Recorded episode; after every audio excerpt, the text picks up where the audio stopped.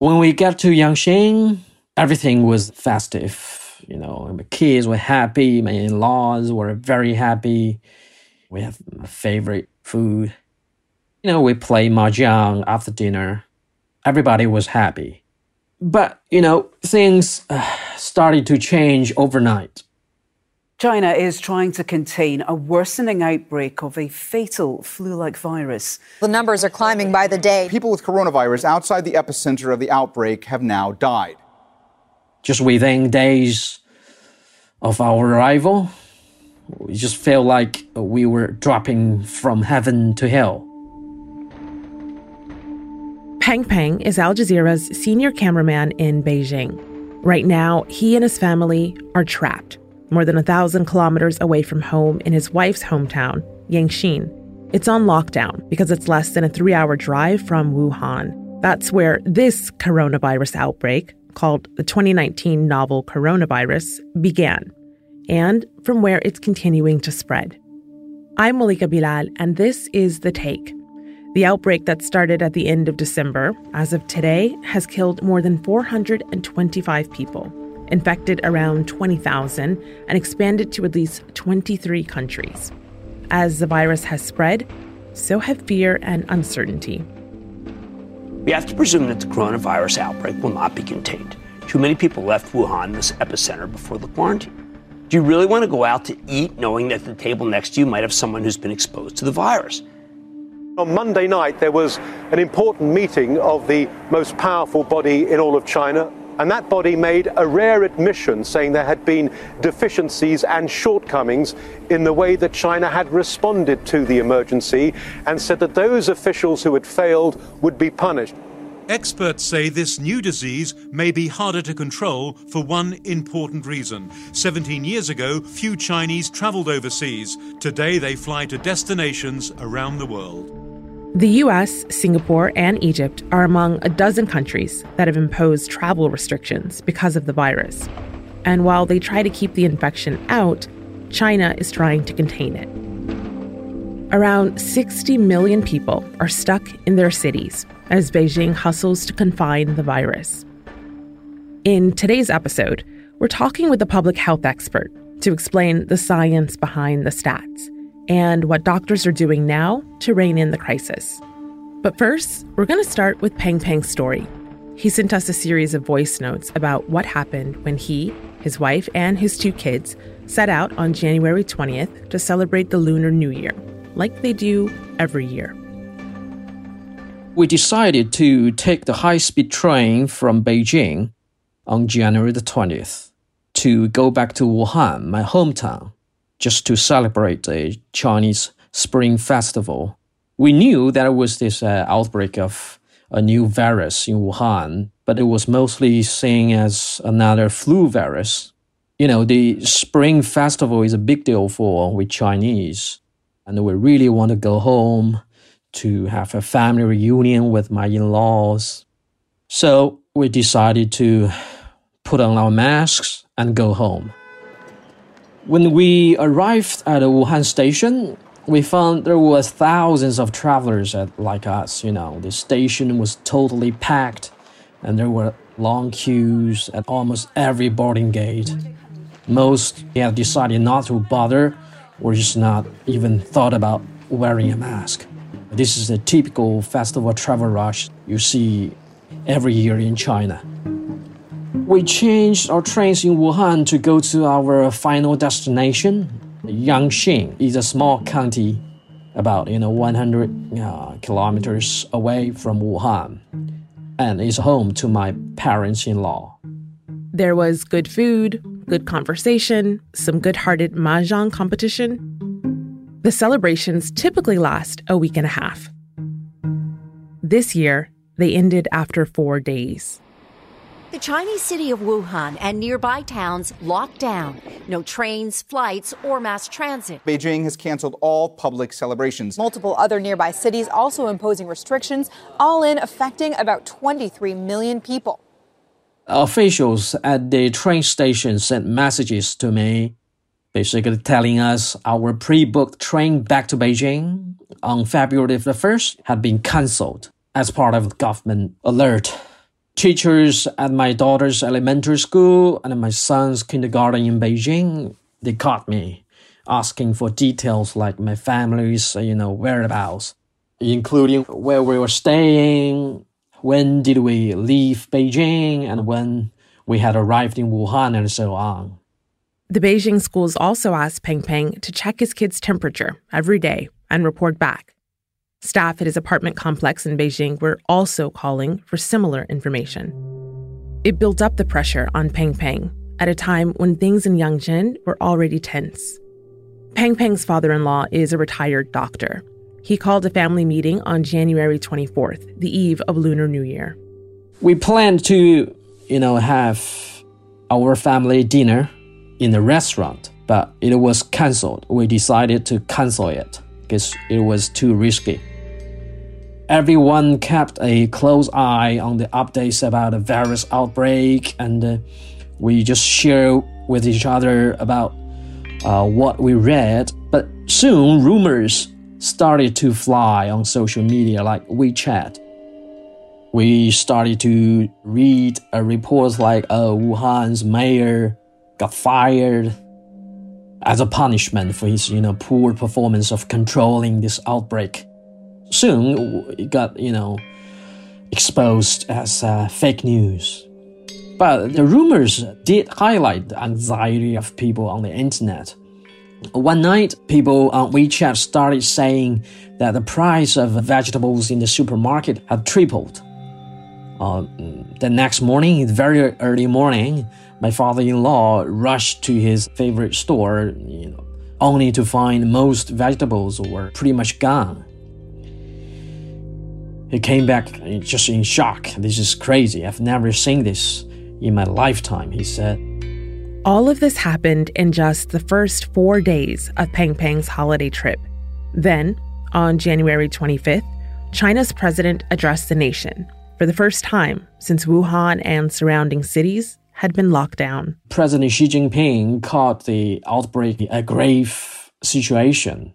President Xi Jinping said China was facing a grave situation, urging officials to accelerate the delivery of medical aid. We were shown pictures of the Chinese Politburo in action, including President Xi Jinping.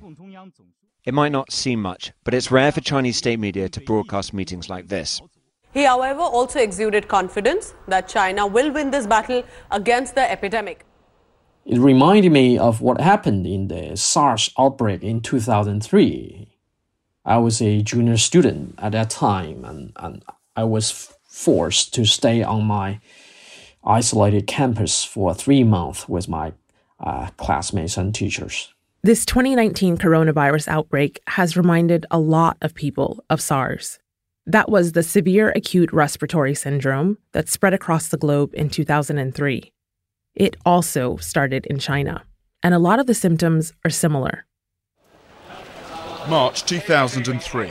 Panic grips Hong Kong as a deadly new virus sweeps through the city, one of the most densely populated in the world. Over a period of nine months, SARS infected 8,000 people and killed 774.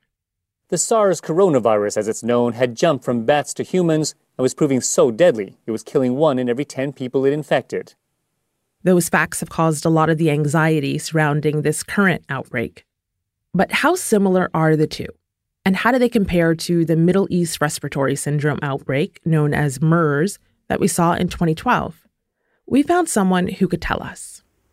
My name is Scott McNabb. I'm a research professor at the Emory uh, University Rollins School of Public Health. Professor McNabb also worked for the Centers for Disease Control and Prevention, or CDC, for 20 years, and he was there when the SARS outbreak happened in 2003. SARS was also a coronavirus, and MERS was too. We asked him how these viruses are alike and how they're different. Well, they're like cousins. From the information that we're getting from the scientists who are studying the genetic characteristics of this virus that it may be almost almost 90% similar to SARS virus. But um, in the SARS outbreak of 2002 2003, after studying it, people weren't contagious until they developed symptoms, and the same is true for MERS CoV. This makes it easier for health officials to limit spread once a new case is identified. The evidence to date shows that this may be different. In other words, there may be persons who become infected, they're asymptomatic. It looks like the incubation period is somewhere between maybe three days and two weeks. But during that incubation period, they may be able to uh, pass the virus from one person to another. I'm so interested in, in following up on that because you worked at the CDC here in the US during the SARS outbreak. So, how, in your view, has the response to the 2019 coronavirus been different from how public health organizations and doctors were dealing with the SARS outbreak?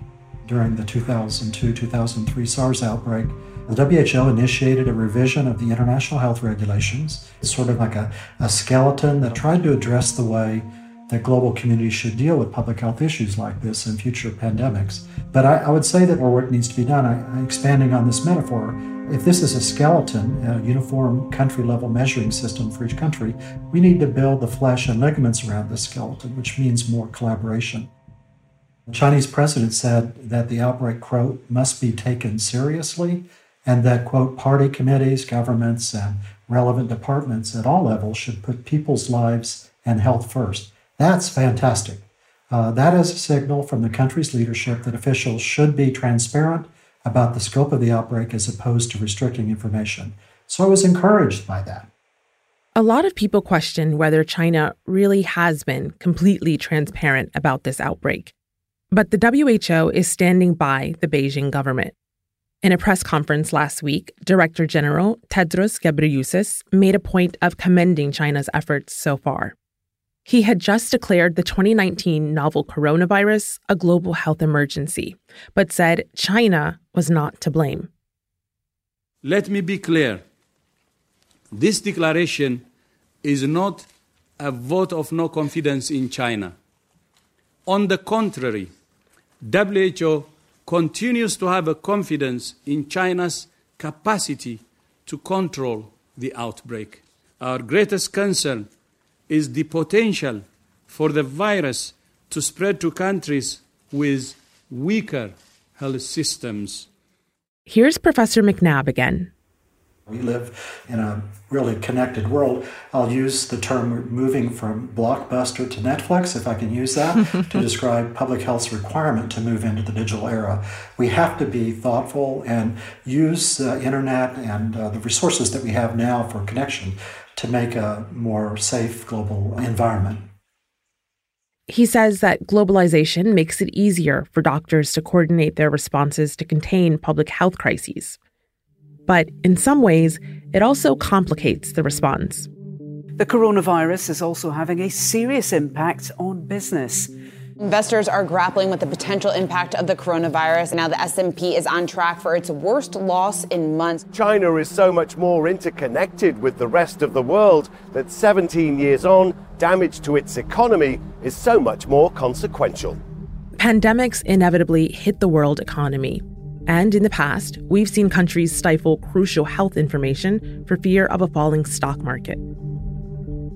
In SARS, there was definitely a wall of selfishness, and it was because of the fear of the loss of economic income. As you remember, Canada was greatly affected, and countries were fearful that they would lose all kinds of economic benefits. China's leaders appear to have learned an important lesson from SARS. Don't try to cover it up. China's failure to be open about the SARS outbreak damaged its international reputation. But in order for us to really respond appropriately, we have to build these bridges. As someone who is in this field, I want your take on whether a lockdown of a city and a region is the necessary response to something like this, because of course that's what we're seeing in China. What do you think of that handling of the response? Well, it's new. This hasn't been done before. At this point, I don't know whether it is effective or not. I'm a little bit skeptical right now. Obviously, the disease has, if you can let me use this term, escaped. We're seeing cases from all over the global community. So it hasn't worked that well in terms of preventing the localization of the outbreak. It also creates stress within the city. You know, uh, Wuhan is 11 million people. That means the medical facilities are stressed. I've seen some of the news reports come from there that it's created some negative outcome. those inside the city of Wuhan are becoming more frustrated because medical supplies are running short and hospitals are short staffed.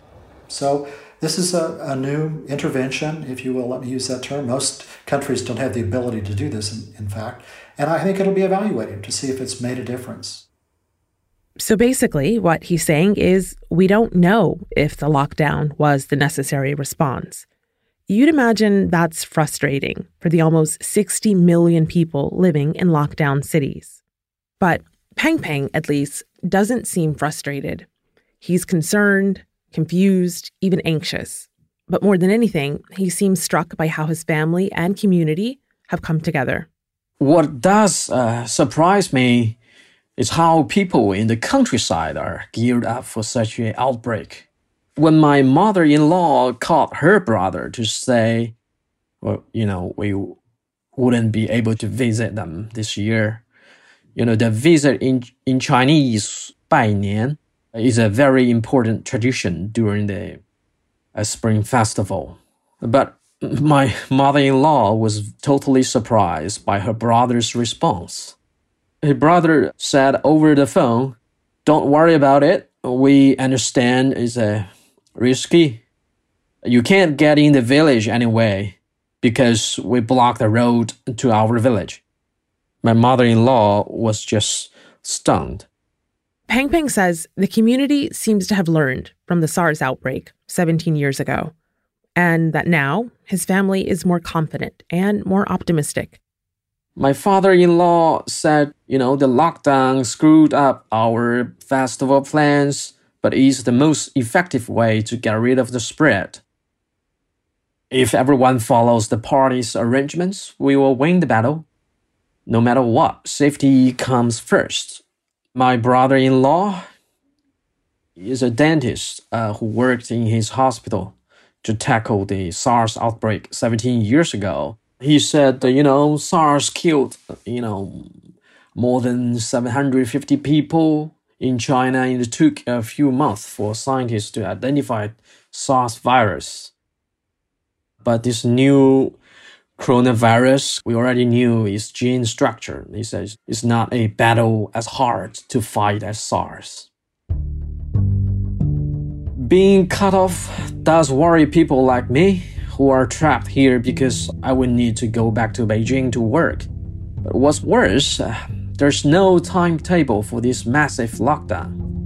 Nobody knows when this lockdown is going to end going back to Beijing from Wuhan has been a fairly easy and enjoyable trip for my family in the past. You know, we could leave, we could have breakfast in Wuhan, then take a high speed train, it takes just four and a half hours, and then we can go home early enough for dinner uh, at home in Beijing. So it's fairly easy and enjoyable.